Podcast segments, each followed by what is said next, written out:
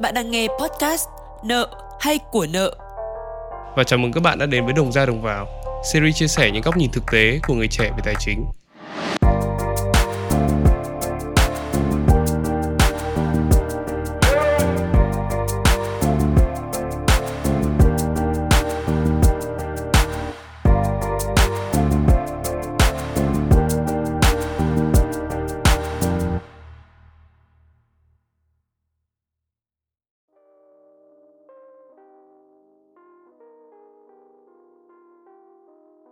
Hẳn tất cả chúng ta đều từng nghe đến từ nợ hay là của nợ.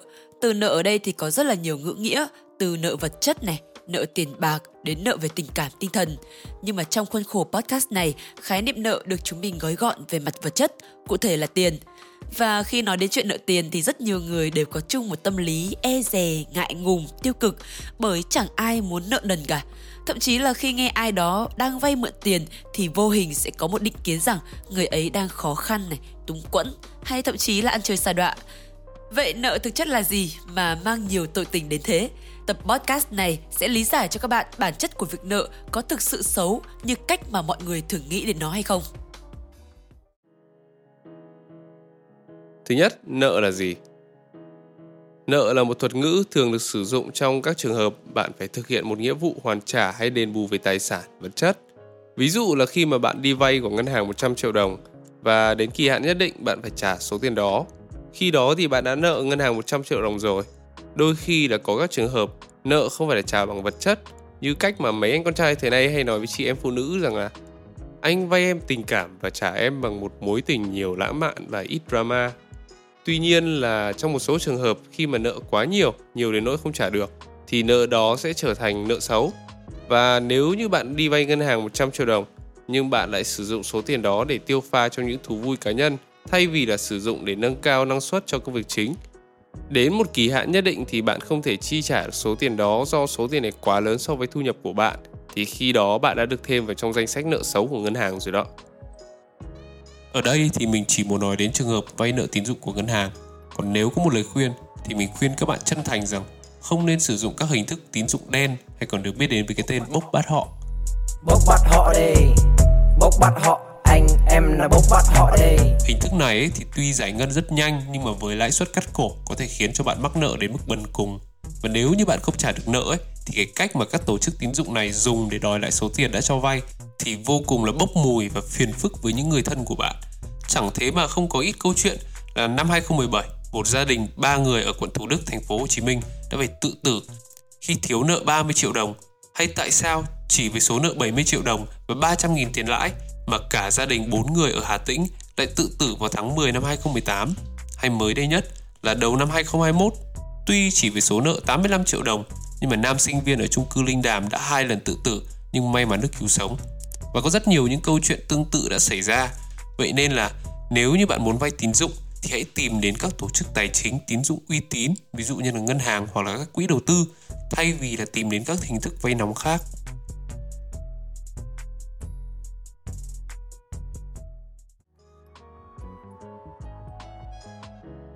Thông thường khi nói đến chuyện nợ nần thì hẳn tâm lý đầu tiên mọi người thường né tránh và cho rằng điều đó là không tốt một chút nào cả. Song về bản chất thì giống như một đồng tiền, nợ cũng có mặt tốt và mặt xấu. Tuy nhiên mình nghĩ rằng nợ sẽ mang nhiều mặt tốt hơn là xấu khi mà chúng ta sử dụng đúng cách.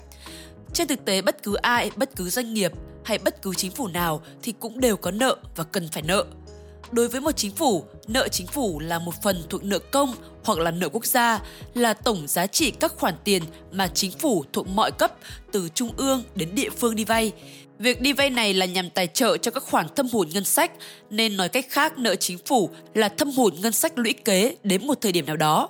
Việc chi trả thâm hụt ngân sách là rất quan trọng vì trong những thời điểm xảy ra sự kiện hay là biến cố lớn ảnh hưởng đến vấn đề kinh tế xã hội thì sẽ cần một lượng tiền lớn để chi trả Ví dụ như là dịch Covid vừa qua, nếu mà nhà nước không đủ ngân sách thì không thể nào mang về cho chúng ta mỗi người đủ hai liều vaccine để sớm quay về với nhịp sống thường ngày, để ổn định cuộc sống. Để dễ hình dung quy mô của nợ chính phủ, người ta thường đo xem khoản nợ này bằng bao nhiêu phần trăm so với tổng sản phẩm quốc nội GDP. Ngân hàng Thế giới cũng đưa ra các mức quy định ngưỡng an toàn nợ công là 50% GDP. Theo khuyến cáo của các tổ chức quốc tế, tỷ lệ hợp lý với trường hợp các nước đang phát triển là nên ở mức dưới 50% GDP. Ví dụ ở Việt Nam có mức GDP là 6,5% thì mức nợ công nếu nhỏ hơn 3% là mức an toàn. À, tuy nhiên trên thực tế sẽ có nhiều yếu tố khác để đánh giá chính xác nhưng mà chúng ta hãy tạm hình dung vậy cho dễ hiểu. Chính phủ đi vay thông qua việc phát hành trái phiếu hoặc đối với các nước có độ tin cậy tín dụng thấp thì có thể đi vay trực tiếp các nước khác hoặc các ngân hàng lớn trên thế giới.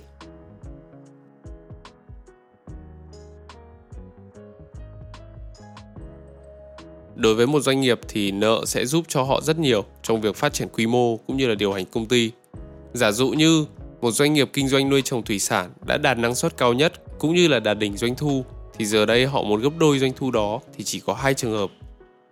Một là thủy sản thế giới phải tăng gấp đôi, hoặc thứ hai là họ phải gấp đôi được năng suất hiện tại, tức là mở rộng thêm khu nuôi trồng mới. Trong trường hợp đầu tiên ấy thì không phải lúc nào cũng xảy ra mà nó chỉ mang tính chất rất là thời vụ mà thôi. Vậy nên là để có thể tăng trưởng ổn định thì họ bắt buộc phải nâng gấp đôi năng suất hiện tại mà còn phải chắc chắn rằng là khu nuôi trồng này phải xịn hơn khu nuôi trồng cũ, có năng suất ít nhất cũng phải bằng hoặc cao hơn. Nhưng mà để xây dựng được khu nuôi trồng mới thì cần nhiều chi phí. Nếu chỉ phụ thuộc vào nguồn vốn hiện tại thì khi mà xây xong khu nuôi trồng mới cũng sẽ rất khó để có thể vận hành được cả hai khu nuôi trồng do phần lớn tiền đã dồn cho việc xây dựng rồi và sẽ còn là vấn đề đau đầu hơn nữa nếu như mà cái thời điểm đó đang có những chính sách hỗ trợ cho việc xuất khẩu thủy sản thì tức là nếu như không hành động nhanh thì có thể bỏ qua các cơ hội để bứt phá vì đối với một doanh nghiệp thì không phải là lúc nào họ cũng có thể bứt phá trong kinh doanh mà họ phải tăng trưởng từ từ cho tới khi có những cơ hội lớn xuất hiện và chớp lấy nó để đổi đời. Vậy nên, đối với một doanh nghiệp thì việc vay nợ sẽ là đòn bẩy rất lớn để họ bật lên trong kinh doanh. Các khoản vay dài hạn sẽ giúp cho họ rất nhiều trong việc mở rộng quy mô như là xây dựng nhà máy, dự án mới hay là đầu tư công nghệ mới. Vì để có thể làm được việc này thì cần một nguồn vốn rất là lớn.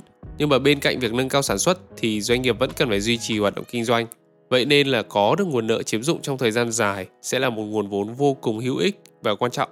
Tương tự với nợ ngắn hạn thì nợ ngắn hạn sẽ giúp cho doanh nghiệp trong việc duy trì sản xuất hay là kinh doanh vì một số thời điểm, nhu cầu của mặt hàng mà doanh nghiệp đó đang sản xuất tăng cao thì họ sẽ cần nhiều nguồn vốn để tập trung cho việc sản xuất hơn.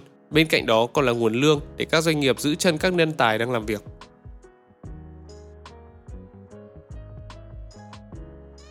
Còn đối với một cá nhân thì nợ chính là giải pháp cứu cánh giúp chúng ta chi trả các khoản chi phí hàng ngày, ví dụ như là mua sắm nhu yếu phẩm này, khám sức khỏe hay đi lại, thậm chí là các dự định lớn hơn như là mua nhà, mua xe, khởi nghiệp và cả những công việc đột xuất nữa, chẳng hạn như chẳng may gặp tai nạn hay là gia đình cần gấp. Thì trong những lúc cấp bách ấy, có ai đó có thể cho bạn mượn tiền thì là thật tốt biết bao. Khi đó bao nhiêu khó khăn đều được giải đáp. Và vì chúng ta phải leo lên dần dần các nấc thang xã hội, vậy nên trong một số trường hợp, để có thể tăng mức chi tiêu thì chúng ta cần phải vay nợ. Như bạn có thể thấy, việc vay nợ có rất nhiều lợi ích và lợi ích lớn nhất đó chính là tính tức thì để có thể đáp ứng được ngay lập tức các nhu cầu nhất định. Và nhờ việc đi vay nợ, chính phủ có thể tránh thâm hụt ngân sách và giữ cho kinh tế xã hội luôn ổn định. Nhờ việc vay nợ mà các doanh nghiệp có thể gấp đôi năng suất, dẫn đến gấp đôi doanh thu, từ đó phát triển và cống hiến nhiều hơn cho xã hội. Và cũng nhờ việc vay nợ, bạn có thể đáp ứng mọi nhu cầu cấp thiết mà bạn cần trong cuộc sống, kể cả khi hiện tại bạn chưa có đủ tài chính. Và nếu coi nợ là xấu, bạn và chúng ta không có vay nợ, tức là không có tín dụng. Một nền kinh tế không có tín dụng sẽ mất rất lâu để có thể tăng trưởng – Chính vì điều đó, vay nợ là một phần rất quan trọng trong bộ máy kinh tế. Và điều này thì chúng mình đã chia sẻ rất kỹ trong tập podcast Tiền xưa tiền nay. Nếu bạn chưa nghe qua thì sau tập podcast này bạn có thể tìm nghe lại để hiểu kỹ hơn điều mà mình vừa nói. Quay trở lại vấn đề thì nợ chỉ xấu trong một trường hợp duy nhất, đó chính là khoản nợ đó không thể chi trả. Nợ không thể trả chỉ xảy ra khi mà khoản nợ đó lớn hơn nhiều so với thu nhập nhưng mà lớn ở đây không chỉ là về mặt con số mà nó còn phải nằm ở mục đích nữa. Một doanh nghiệp lớn như Hòa Phát có thể vay nợ đến hàng nghìn tỷ, nhưng họ không bao giờ lo vỡ nợ cả, vì bản chất việc họ vay có mục đích rất rõ ràng, đó là tăng thêm năng suất dẫn đến tăng thêm thu nhập. Nếu như lãnh đạo của Hòa Phát lại đi vay mượn để mua siêu xe hay là du thuyền tỷ đô ấy, những thứ tiêu sản không hỗ trợ cho việc tăng thêm nguồn thu thì đó mới là một vấn đề lớn. Nợ chỉ xấu khi mà việc bạn vay nợ không hỗ trợ cho việc gia tăng nguồn thu mà còn gây thêm gánh nặng chi tiêu, từ đó dẫn đến nợ lớn hơn thu nhập, rồi dẫn đến việc không thể chi trả nợ.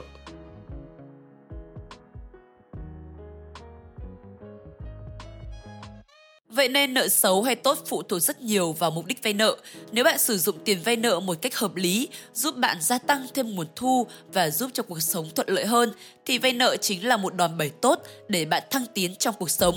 Còn ngược lại, nếu bạn sử dụng tiền vay nợ cho những thứ tiêu sản, những thú vui cá nhân dẫn đến trở thành gánh nặng trong chi tiêu thì đó chắc chắn là khoản nợ rất xấu, có thể khiến bạn phải chật vật rất lâu mới có thể trở lại vạch xuất phát ban đầu.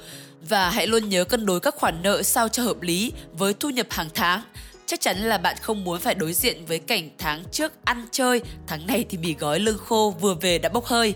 Với cá nhân mình thì mình luôn giữ các khoản nợ chỉ dao động trong ngưỡng từ 25 đến 40% thu nhập hàng tháng để bản thân không bị áp lực phải trả nợ và có tiền tiết kiệm hay là đầu tư.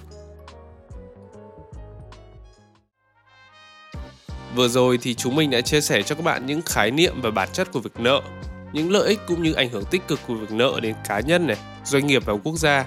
Dĩ nhiên là chúng mình không cổ suý các bạn. Nếu như nó tốt như thế thì hãy nợ thật nhiều vào. Vì như đã nói, nếu như chúng ta sử dụng đúng mục đích, nợ chỉ đơn thuần là nợ mà thôi. Còn ngược lại, nếu như bạn luôn dựa dẫm vào đồng tiền đi vay mượn thì nợ chính là của nợ. Và hậu quả như thế nào thì chúng mình đã chia sẻ ở phía trên.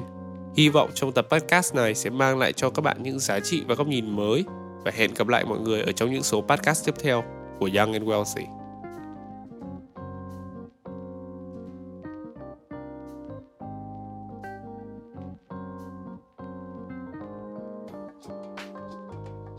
Các bạn đang lắng nghe series Đồng ra đồng vào của Young and Wealthy.